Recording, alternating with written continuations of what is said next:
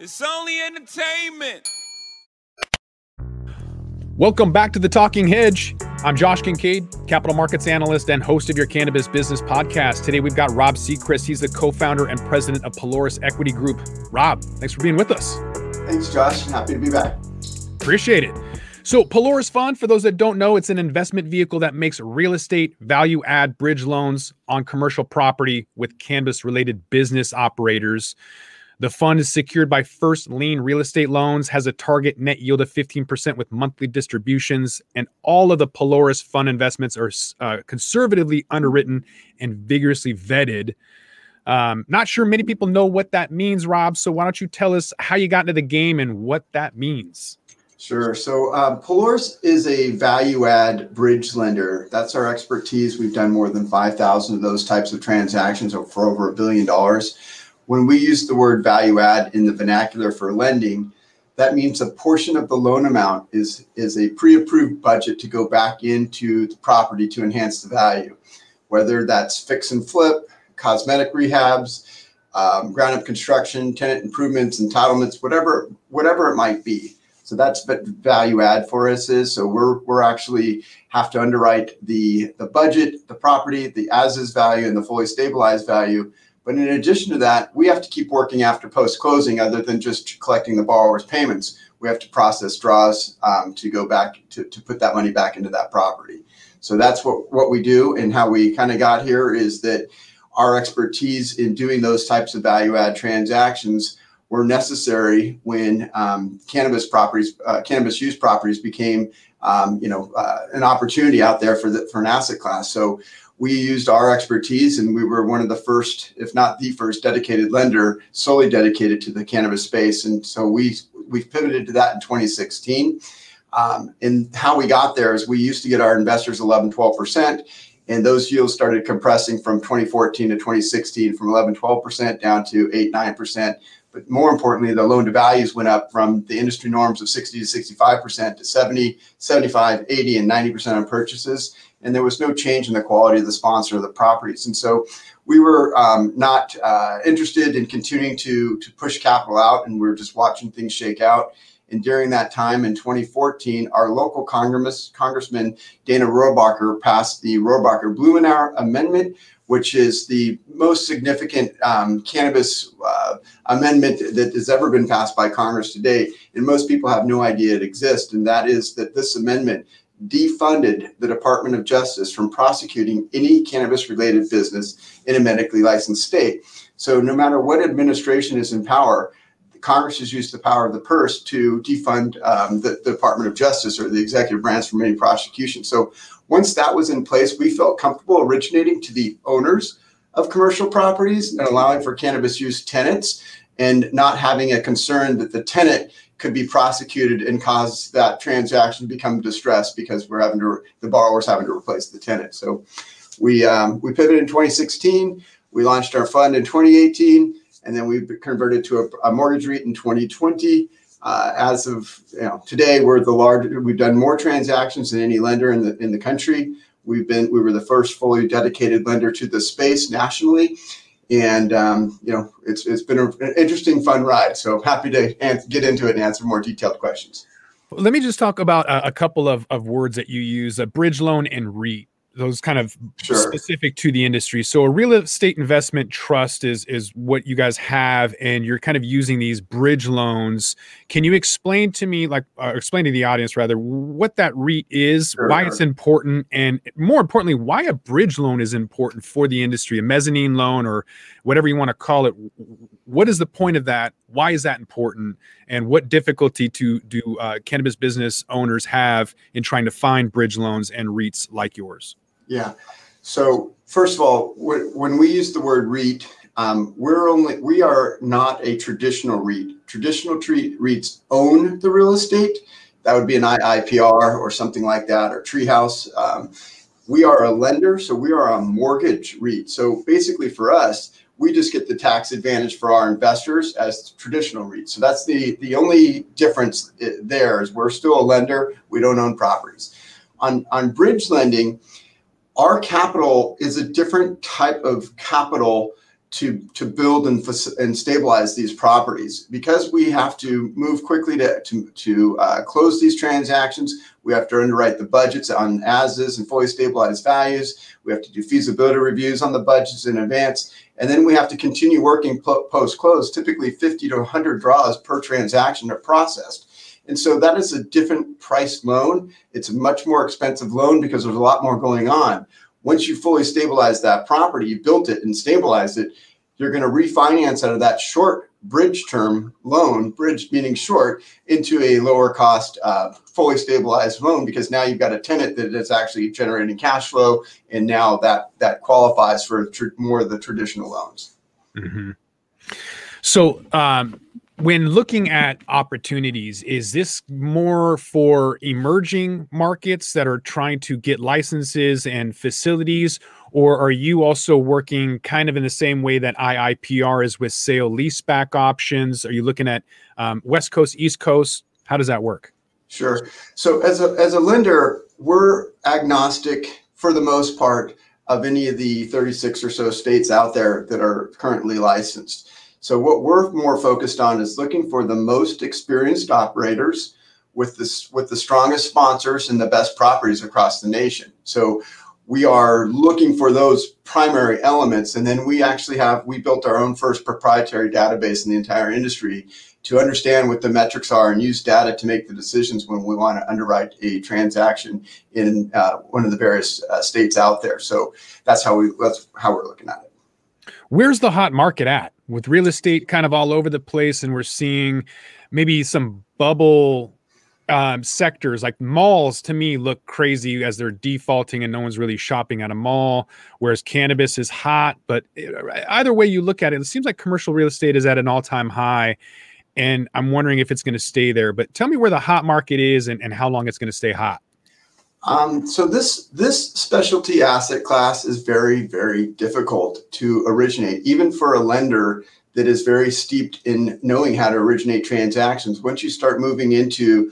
this specialty use asset class, you have to understand the licensing and how those how the how that affects the property value and how it affects the tenant, and you need to understand all the uh, the the issues that come along with that um, title insurance, property insurance and how do you how do you originate a transaction with a vehicle where your your primary vehicle of capital that you're deploying states that the you know manager uh, cannot do anything that's federally or uh, you know federally illegal? And even though we are only lending to the owners of properties a lot of um, uh, people would might might think that we're doing we're in you know we're we're operating in the illegal side of the business which we're not. So you've got to think your way through of how do you de- delineate and how do you keep that credit policy clearly separating the owner of the property from the tenant and even if it's owner user so i don't want to get into too, too much of the detail of how we do that but we had a very clear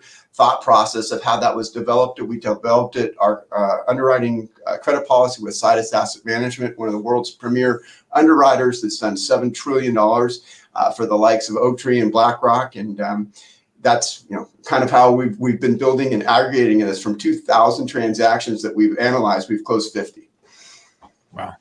That's amazing. And out of those, how many are plant touching? Are these producers and processor retailers, or is it just ancillary? So virtually all of our transactions at some point will be plant touching for the operators, not the owner. Um, virtually all of our transactions are very large budgets. Um, and that's typically going to be uh, at least have some portion, generally the largest portion will be indoor cultivation. And then you might have some additional licenses along with that um, as extraction, you know, uh, distribution or whatever we the least that we have is dispensaries because those seem to be the easiest to underwrite and the least ratio of budget as a percentage of the loan to the purchase price or the value of the property. Um, and so those are the, the easiest for our competitors to do those types of transactions. And the, it, it doesn't really need to process 50 to 100 draws for those transactions. You might have a budget of a half million or a million bucks um, relative to our budgets are 5 million, 10 million, 15 million. Hmm. You've done 175 million since 2010. You mentioned Poseidon Asset Management as an underwriter. How many other folks does it take to get involved for this process? Uh, sure. So the you you uh, the uh, the our credit policy was was written with Situs Asset Management. I think I, I thought you might have said Poseidon. And Poseidon is one of our uh, cannabis equity funds. I just want to decouple that if that's what I heard. If, if yeah, you did. Thank you for clarifying. Yeah. Uh, and very well respected peer, but they're on the cannabis operator. They're providing equity to cannabis operators and not um, uh, associated with Situs. Um, but I'm sorry, what was your, your question again? So I was curious about with Situs as the underwriter, who else is involved in order for you to get to 175 million yeah. in in lending in the last 11 years? That's a lot. So yeah. what is involved with that? Who who do you have to work with? How does it work? Sure. So Situs is not the underwriter. They're who we co-developed our, our credit policy with. We are still the underwriter.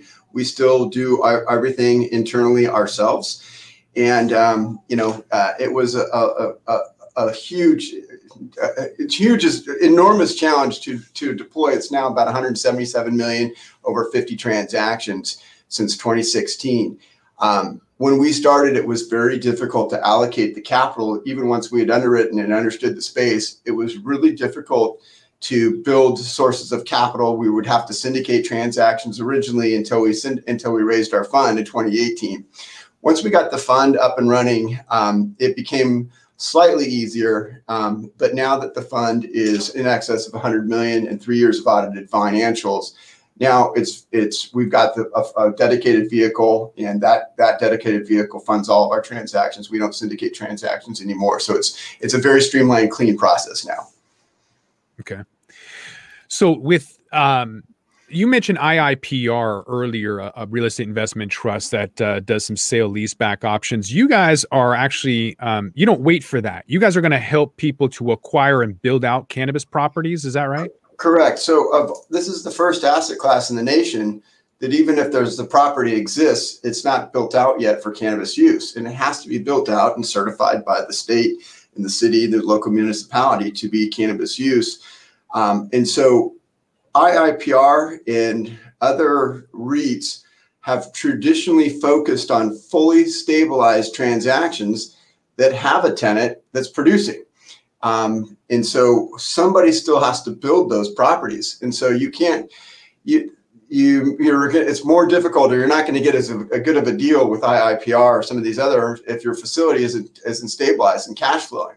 So you want to build your facility, get it up and, and stabilized. And you may or may not want to have a 25 year lease or whatever their terms are with escalators built in when you're not sure where the market is going to go over the next 25 years. So, um, this is just a different option, um, and it may not even be an option to get on IIPRs or, or tree houses or any of these other traditional REITs. That's a farther down the road stage of the process. They're more they're one of the potential exit strategies for it. So our transactions of the 50 transactions, almost half of those have been paid off already by primarily other private lenders or state or federal credit union, or I'm sorry, state or yeah, or credit uh, state banks or credit unions, or they could be with a REIT, um, uh, a, a, traditional REIT such as IIPR. So those are the four, the three primary uh, channels of, of, of our transactions being paid off. Okay. How much of distressed assets are you looking at? I'm curious with uh, the massive amount of building that's going on, especially up in Canada between Aurora and Canopy. It seems like they have produced a lot of buildings that maybe they don't need. And I'm curious if there's an opportunity for new entrants to come in, whether it's West Coast or or the East Coast, to look at distressed assets. Is that something that your clients sure. are looking at? Are they looking for value or just to get in at any cost? If we were to lend in the Canadian market, we only lend in uh, the US market, we would be the expert, we would be the exact lender that you would want to use if you wanted to acquire a distressed asset, one that was partially built, especially. It's a very difficult uh, process to go midstream on a transaction. Um, so we would be that type of lender. The, the Canadian market and the US market are two totally separate markets. Canadian had no experience and they went big and built these enormous facilities and had no idea uh, if they would work or not. Nobody had ever built a million square foot facility um, pr- previously. as opposed in the in the United States market, there was no uh, uh, huge amounts of capital as the industry was growing, and so all these transactions were basically the capital was raised either directly by the operators themselves or what debt was available was very small amounts that were coming from private lenders that were very uh, you know really analyzing these transactions before they were letting the money out the door to to build these facilities. So I think the the, the U.S. market is much more controlled and less uh, of a of a distress situation, and I just don't see the distress market coming through yet um, on on the build or the on the on the, the facilities. Maybe over time, in three years or 24 months, maybe there might be some operators that fail. But even if an operator fails, the, the real estate, which is what our collateral, it, you can replace that tenant. So we have a different perspective than an than an operator where it might be over overbuilt or something like that. So, and by the way, we do analyze what the current market uh, capacities for each license state, uh, for each license type in each state. So we know have we reached market capacity, and nobody else has, has looked at that. Nobody. This is we were the first ones here. There was no data to pull, so we had to build our own databases to extrapolate that information for underwriting. Is there anywhere that you don't want to do business? It seems to me that Oklahoma is overbuilt. I'll put that in air quotes with 7,500 licenses. It's twice that of, of Oregon. I personally am, am, a little nervous for the market there. Is there anywhere that you're just like, nah, we're not going to do business there? So um, it's it's different from an operator side, from a lender side. Hmm. So uh, California, which is the largest market under one um, type of license uh, compliance, or in Oklahoma, to a lender, that's an e- very easily replaceable tenant. So in that aspect, those are markets that we feel more comfortable in as opposed to, and, and, we're analyzing each of these things with our database and our underwriting criteria, but as opposed to a limited license state like Florida with 22 licenses or so, and it has to be fully uh, vertically integrated, that we have a, that for an operator might be great, but for a lender, there's not that, if, if I was to foreclose on a transaction in Florida and I had to replace that tenant, do you think uh, it's going to be easy to replace that whole tenant for the vertical capacity, you know, the entire vertically integrated line, uh, asset base? Or do you think that the other uh, 21 uh, license holders are just going to expand their capacity and absorb what the production was for there? So we, we have the lender looks at it differently. We want to be able to easily replace tenants, whereas an operator wants a limited license and protected market. Mm-hmm with um with your clients looking at an 18% annualized uh, internal rate of return you're able to kind of look at opportunities whether they're good or bad and you guys are, are figuring all of that out. Seems to me like you guys are on on point with at least 1% per month which is phenomenal. How are you guys doing that? Um, there's a couple of aspects that that that get those outsized returns for our investors. Uh, the first aspect is because we're a bridge lender we're charging more for our, our high performance capital we have uh, publicly traded companies that come to us that could go and get more institutional priced rates at 6% and they're borrowing from us in the mid double digit double digits and you might ask why would they why would they do that? And it's simply because these facilities do 10 to 15 times more revenue uh, per month than a traditional non-cannabis. And how that equates is is that you know our our borrowers are doing 1 million to 5 million dollars a month in revenue. And so every month that we can save them in the build time to get that facility up and operating equates to millions of dollars. And so we typically save at least 20% and some as much as, as 50% if it's a, a lower cost rate. Um, and that might be as much as $30 million uh, if it was six months and $5 million a month. And so in that particular transaction why would you p- try to get a 6% rate when it's going to cost you you lost 30 million in operational income from the facility? So that's why everybody comes to us and we have a 100% closing ratio. Okay. Are you nervous at all about the more act or the federal legalization at all? With banking coming in it seems like sba and, and other banks would be competing against you.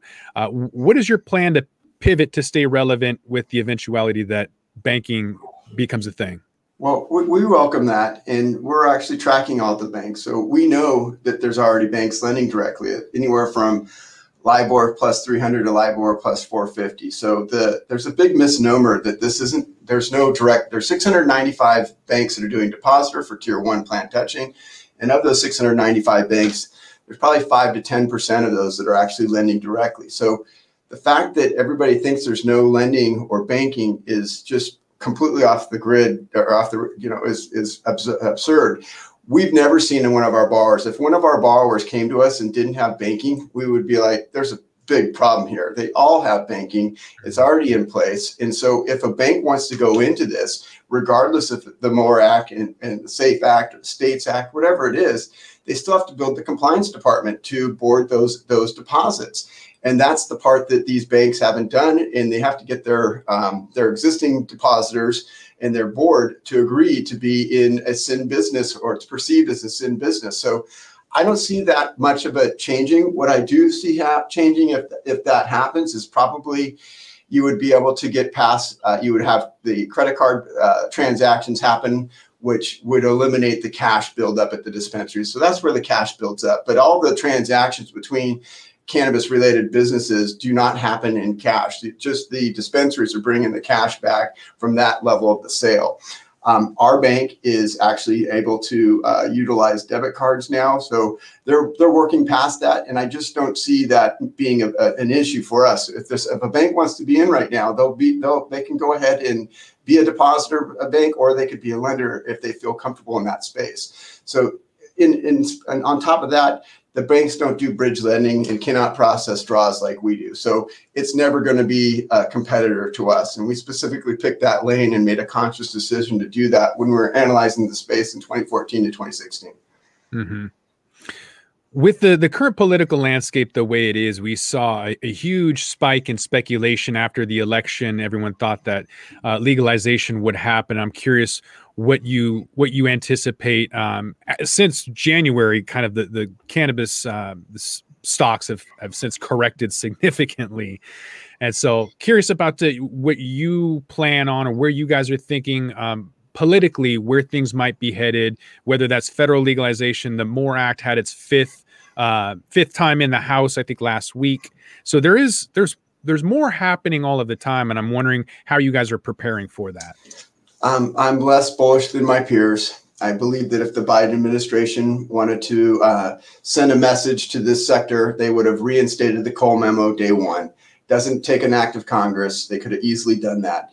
Um, that would have signaled to the entire industry. So I knew immediately that they weren't headed that way. And I don't know why people didn't pick up on that. It's it's the simplest thing they could have done.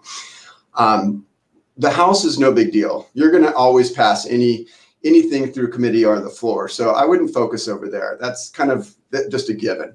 It's the Senate that you got to get it through. And to get 60 senators for to, to break the filibuster is going to be enormously challenging when you've got both parties kind of at such odds against each other. Um, and I, I, I, I try to break these two things apart, which most people don't think about until I say it. The there's two things happening. The political capital is behind decriminalization, but but for businesses it's legalization. So decriminalization is more for pers- people, legalization is for companies, and so the big push of the political capital, and that's what drives Congress, is decriminalization. I don't see that reaching over to the side of, of, of, legalization or deconflicting from federal policy in, in the near term. Um, and, and the reason for that is that, first of all, we're coming up into the midterms pr- fairly shortly here. There's not enough uh, senators that, that, that, the that, that the Republicans are, would, vote, would vote with this with the Democrats to to pass this. And on top of all this, everybody tries to make the, the bills broader and broader and broader. And the more broader you make it, the less that you can get a consensus of everybody. If I was to be, um, if, if you and I were, were uh, lobbyists here and trying to push something through, I would focus on these two narrow things. I'd focus on the credit cards and I'd focus on 280E. You could just, it takes Congress to do to, to get uh, 280E uh, implemented and it could follow the, the, the state's rules there. And now you've got a situation where you just increased the EBITDA, the net EBITDA of all these companies across the nation. And if you could also, and, and the other one I would focus on is, credit cards, because then you, you eliminate the buildup of cash. Those are so narrow and easy to do um, that I would start there. And I think you just need to chip away at these things. If you, the broader you make it, the harder it's going to be. But you can't get any of these things done without criminal reform because that's where the political capital is. And there's be careful what you wish for. The more that you continue to make it uh, uh, legal, the less the, the less chances that you're going to have be able to continue to correct, collect your taxes because it becomes instead of a um, it becomes instead of being illegal, it's a code violation for the property. And so that's that's we've got dispensaries in Los Angeles where you cannot tell one from the other that one's licensed and one's not. Mm-hmm. And it's mm-hmm. not a crime for somebody to buy there. They don't know the products look the same. Mm-hmm. And so one guy's having to pay taxes and the other guy's not, and he's pay, he's doing everything right. And so mm-hmm. that if you continue to decriminalize it, you're going to continue to have this disparity between how do you enforce this, and that's a, a difficult issue. Mm-hmm. Will we see um, a change in in the House and Senate uh, midterms? Um, wondering if not enough change is happening fast enough, and if the Democrats will lose the House and Senate, and what that means for a cannabis industry um, in the second half of the administration's time. So this is back to just my personal prognostication. Um, many of my friends and even relatives um, have said that they feel that the Democrat Party has left them. And I think that the Democrats, because they got both the House and the Senate and the executive branch narrowly, that they have gone, they don't know how long they're going to have this, this power. Right. And so instead of trying to work with uh, Republicans and to come to a consensus, they're just went all out. And the Democrat Party has a wide range of factions at this point, and the one that is the most uh, verbal or you know pushing things is one of the more extreme for in, in traditional Democrats' eyes. Depending on where you're at, maybe you're in that camp or not. But the, the issue is is that you've got a more narrow brand of the of the Democratic Party pushing so hard that I think that you're going to start losing Democrats in the more conservative uh, areas of the country. And so I believe that they're probably going to come they're probably going to lose power um, from the next election cycle or continue to lose states um, or uh, representatives in the House. And as we get to the Senate, there's a, a big, a lot of different senators that are coming up for uh, that are retiring or, or, things replacing. But if you were to eliminate that aspect, if it was just apples to apples, I think that they, that the Democrats might lose power because they went and over overreached so far without trying to get a consensus from from the Republican side. Now, I, you know, I, I'm happy that they're trying to go as far as they possibly can, but it's difficult um, if you don't have, if you're going to lose power after you went went that direction. You better be sure you've got it. You, you can get those bills through. Mm-hmm. I don't think they can. I mean, you're going to have to do it through budget reconciliation. What about the the the taxes that's going to happen? I mean, this isn't a, a tax podcast, but there's a lot of stuff happening in politics, and a lot of that is is impacting the cannabis industry. And I'm wondering about either your personal opinion or otherwise about the potential for capital gains. So if they remove a 1031 exchange, what will that do to the industry? What will it do to the industry if they increase short term and long term capital gains? There's a lot of speculation in housing and and um, commercial properties but uh, the savvy ones are going to take a look at these cap gain increases, the short term, the uh, 1031, and maybe rethink what they're doing. Is that something that you're already hearing about? How is that going to impact the industry? Um, you and I looked like we've been probably through a few presidential uh, administrations, and so I think that we're old enough to know that this is just their their opening volley. Um, I think that every administration, when they talk about tax policy or where they're going to go, they set out that bookend so far out that they leave you know lots and lots and lots of room to negotiate in there. So i don't think that those things are going to get through. Um, i don't think that that we're going to have to worry about that. I think there might be some some meeting in the middle there but i don't i can't imagine that uh, that that the things that they're talking about that they're going to get all those those items um, capital gains, to eliminating 1031 exchange. I just don't see it there.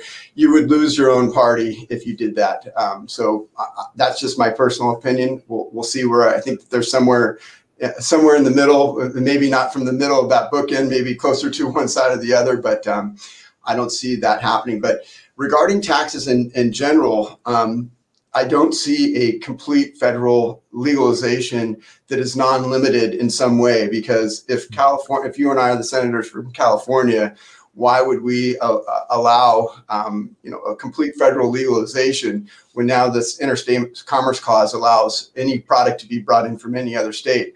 And there's other states with lower capex and opex basis and lower taxes that could import into california vice versa. And so i just don't see that happening. So i I think that no matter what way it goes, it'll be most likely deconflicted from federal policy so that those barriers can still maintain in between the individual states, however they do it. Do you see anybody racing to complete transactions to um, avoid the elimination of those tax benefits? Is there anybody making these decisions now in the eventuality that that could happen? If if I was a CEO of the um, of a cannabis operator, that would not be. I would be more making my business decisions on growth, um, cash flows, and how we how we want to position. That would not be one of my considerations. Um, I, I don't think that if you're betting on politics, it's it's work on the things that are the known. Uh, at this point, I wouldn't be factored that in. If it had passed the House and the Senate, um, uh, you know, uh, committee votes, and there was, and, there were, uh, or, or, I'm sorry, both floor votes had passed, and they were reconciling it. At that point, I would be now. I'd put the gas on and be looking at that. Mm-hmm. What are you looking at? Are you uh, advising anybody to be looking at anything in particular? What is your what is your advice right now in a world of uncertainty? Um, so for us, we try to take that speculation out. We are not uh, we're not trying to make predictions on the the operators. We're just looking and underwriting data.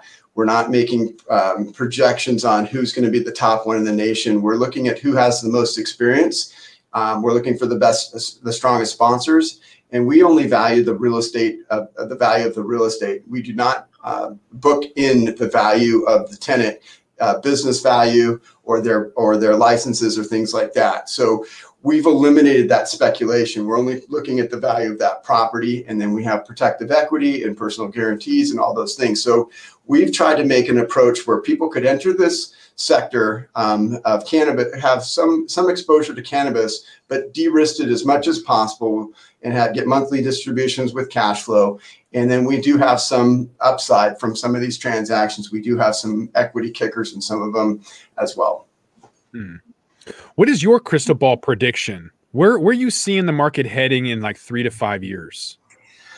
So um, because we it we can't to to try to guess where government is going to go is just it's just that's you, that what you don't don't want to do is that so what we've done is try to develop a strategy where we don't no matter which way things go we're protected and so we keep all of our loan terms very short about 18 months on average and so that each transaction is being originated in the most current value or market set of what's ever happening whether it's federal or state or local whatever it might be and then in addition to that, that each time we come to a loan term, we can reevaluate if we want, are willing to extend that transaction. Has new information developed that we might not be willing to extend this transaction, or we're going to put in new covenants or require a principal reduction to extend it. So we I'm not in the business of, of figure, making that guess. Um, I, I, think that it's going to continue to to grow. Um, you know, it's a fifty billion dollar asset class right now from the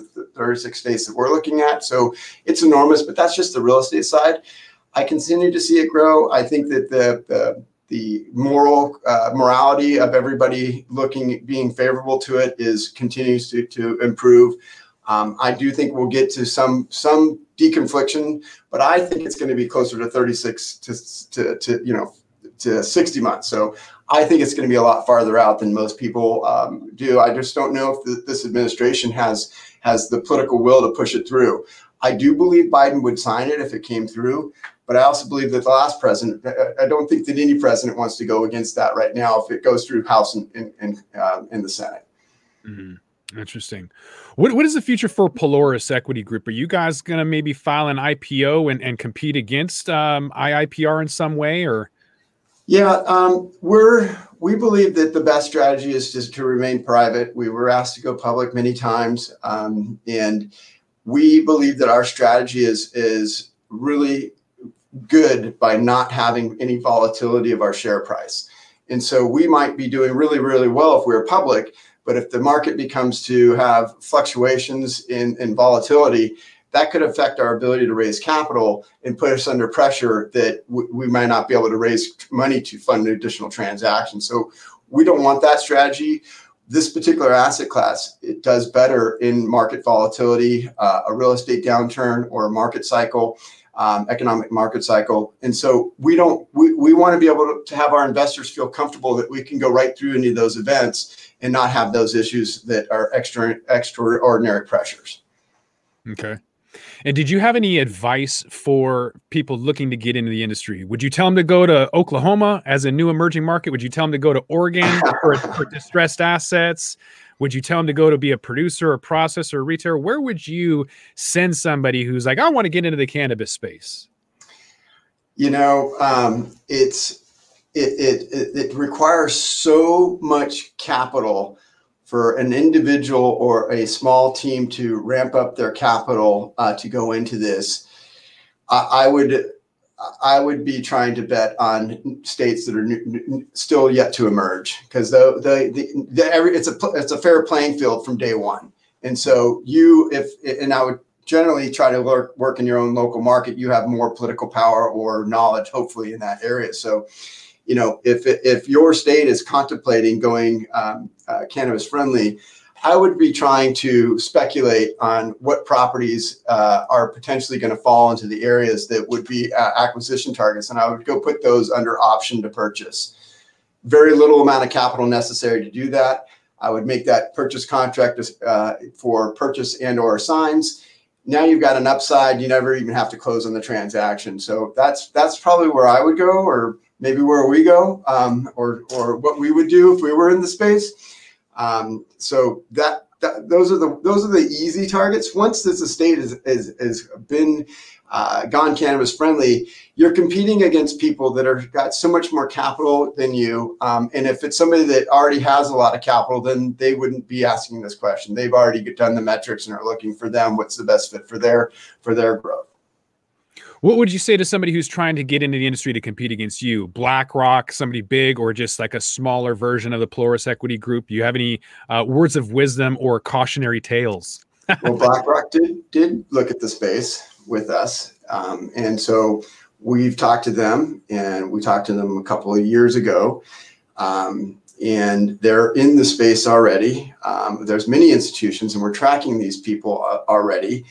Um, the the to, to get into the space of lending it, you got to decide are you a value add lender? And if you are um, you know do you have the expertise to move into the space? It's it's difficult to go raise capital uh, or to close your first transaction and tell your investors that you're now an expert in this in this sector. So you got to kind of uh, work your way up or if, if i was entering the space in the way our approach was we started very small um, loans in the million dollar range and we've worked our way up to loans in $20 million range over four years and looking at 2,000 transactions and building our own proprietary databases. We, we built all the information that was necessary for us to understand the market and to make those decisions. As somebody that's emerging into it, it's it's difficult to know if you're making the right choice because you don't have that data. Know, there's there's no other third parties to pull that information from. So I don't know. Uh, I, my my advice would be just to start small and uh, work your way up, and you know figure it out as you go. Um, that, I, I, that's probably what I'd say. It's good advice. Do you foresee seeing negative rates? How would that impact the industry if because rates right now are at an all time low, but prices are at an all time high. So, you know, your payments are kind of about the same. But what happens with negative interest rates that we've seen, you know, in, in uh, Europe and other places? Do you foresee yeah. that at all happening? So I think that you're talking about the prime lending rate for the United States, um, and in that aspect, that only applies to co- uh, commercial uh, lender, or I should say, institutional lenders, because they're borrowing. Um, they're banks that are borrowing. As a private lender, we don't borrow our money from the federal government, so it has no impact. Um, so that would only affect those uh, loans that are with the credit unions or state banks that are using some um, index LIBOR or prime as their lending. And if it's a loan that is not uh, fixed, you're going to have to look at what is what's going to happen with my rate. Um, I I do think that we are going to see some some inflation. I do think that the rate will start to creep up over time. Um, but for for us, it doesn't that that doesn't matter to us. What about the the inflation? They're calling it transitory. Is it is it here to stay? I was just wondering when any inflation is non-transitory. I think anything is transitory uh, given enough perspective of time. So um, just don't really understand why they're um, focusing on that. Um, you know, uh, are we talking transitory for an administration or for a year or what? Um, I think anybody that's a, a, out in the regular world is experiencing significant inflation, whether it's there or whether the government says it's there or not. But I, I do see that happening. I think that'll artificially um, continue to pull up all real estate markets because, in effect, what's happening is the dollar is becoming worth less, and so that property value is actually increasing in in, in amount of dollars, but it in the net purchase of purchase value of those dollars is still the same. So it, it's a false premise that uh, those values are necessarily going up. And I, I think in the traditional real estate market across all assets that, that people are going to be more insulated and protected because of that. And, and that'll extend the possibility or how, how long in the tooth this real estate cycle is. Mm-hmm and having said that, I threw a lot of doom and gloom scenarios at you. Are you still positive, optimistic? Are you, how is your outlook for the cannabis real estate uh, industry? Is it is it positive, negative? Is it scary? What's your what's your uh, take? I, I think it's very positive. This asset class is most similar to cold storage data centers or um, lab space, and it's a very unique type of sector. So things that you group in with real estate do not necessarily apply as you get into more narrow uh, or specialty asset classes. These these tenants uh, don't move. They're not looking for a lower rate somewhere else. Once they've built out their facility, they're not going to give that up to go to somewhere else. They would just expand and build another one and uh, increase their capacity. So um, I, I, I think that this this asset class is going to be uh, enormous. Um, you know, most of the transactions um, from a percentage have all been done out of equity. And so, you know, it'll be nice as the, as there's more lenders join the space. You know, we, we expect them to come. We welcome them. Um, we've competed against the most competitive market in the in the country on the West Coast. California has got probably the most uh, lenders per capita in anywhere in the country. And so we've successfully been in that industry for 30 years, and we're very comfortable with with how we do things that we can compete uh, in this sector as well. Mm-hmm. Well, I, we've covered a lot. Um, I want to. I'm going to put your your LinkedIn contacts and Pelorus Equity Fund's um, website in the show notes. I just want to know if there's anything. I mean, we covered a lot. Is there anything else that you want to to throw in at this time? I thought of one thing. So a lot of people yeah. are curious of how we get equity upside in a transaction when it's a we're, we're only lending to the owner of the property. And typically that'll only happen with an owner user transaction. Owner user means that those two parties, our borrower and the cannabis operator, are affiliated at the ownership level. Hmm. Um, and in those transactions, basically, we do not change our underwriting in any way for how we underwrite that property. But typically, if there's a transaction that is distressed for time, there's a purchase price that has to close and they need to move up in our priority of closing. Um, typically, the last thing that they can do is offer um, some equity in that transaction. So that might be options for warrants or it might be equity day one. In either of those scenarios, um, that we are not having to have any risk in that transaction. We only exercise the, op- the option if we're in the money. Um, and on the equity, we didn't have to give up anything other than moving it, the transaction in the priority of time.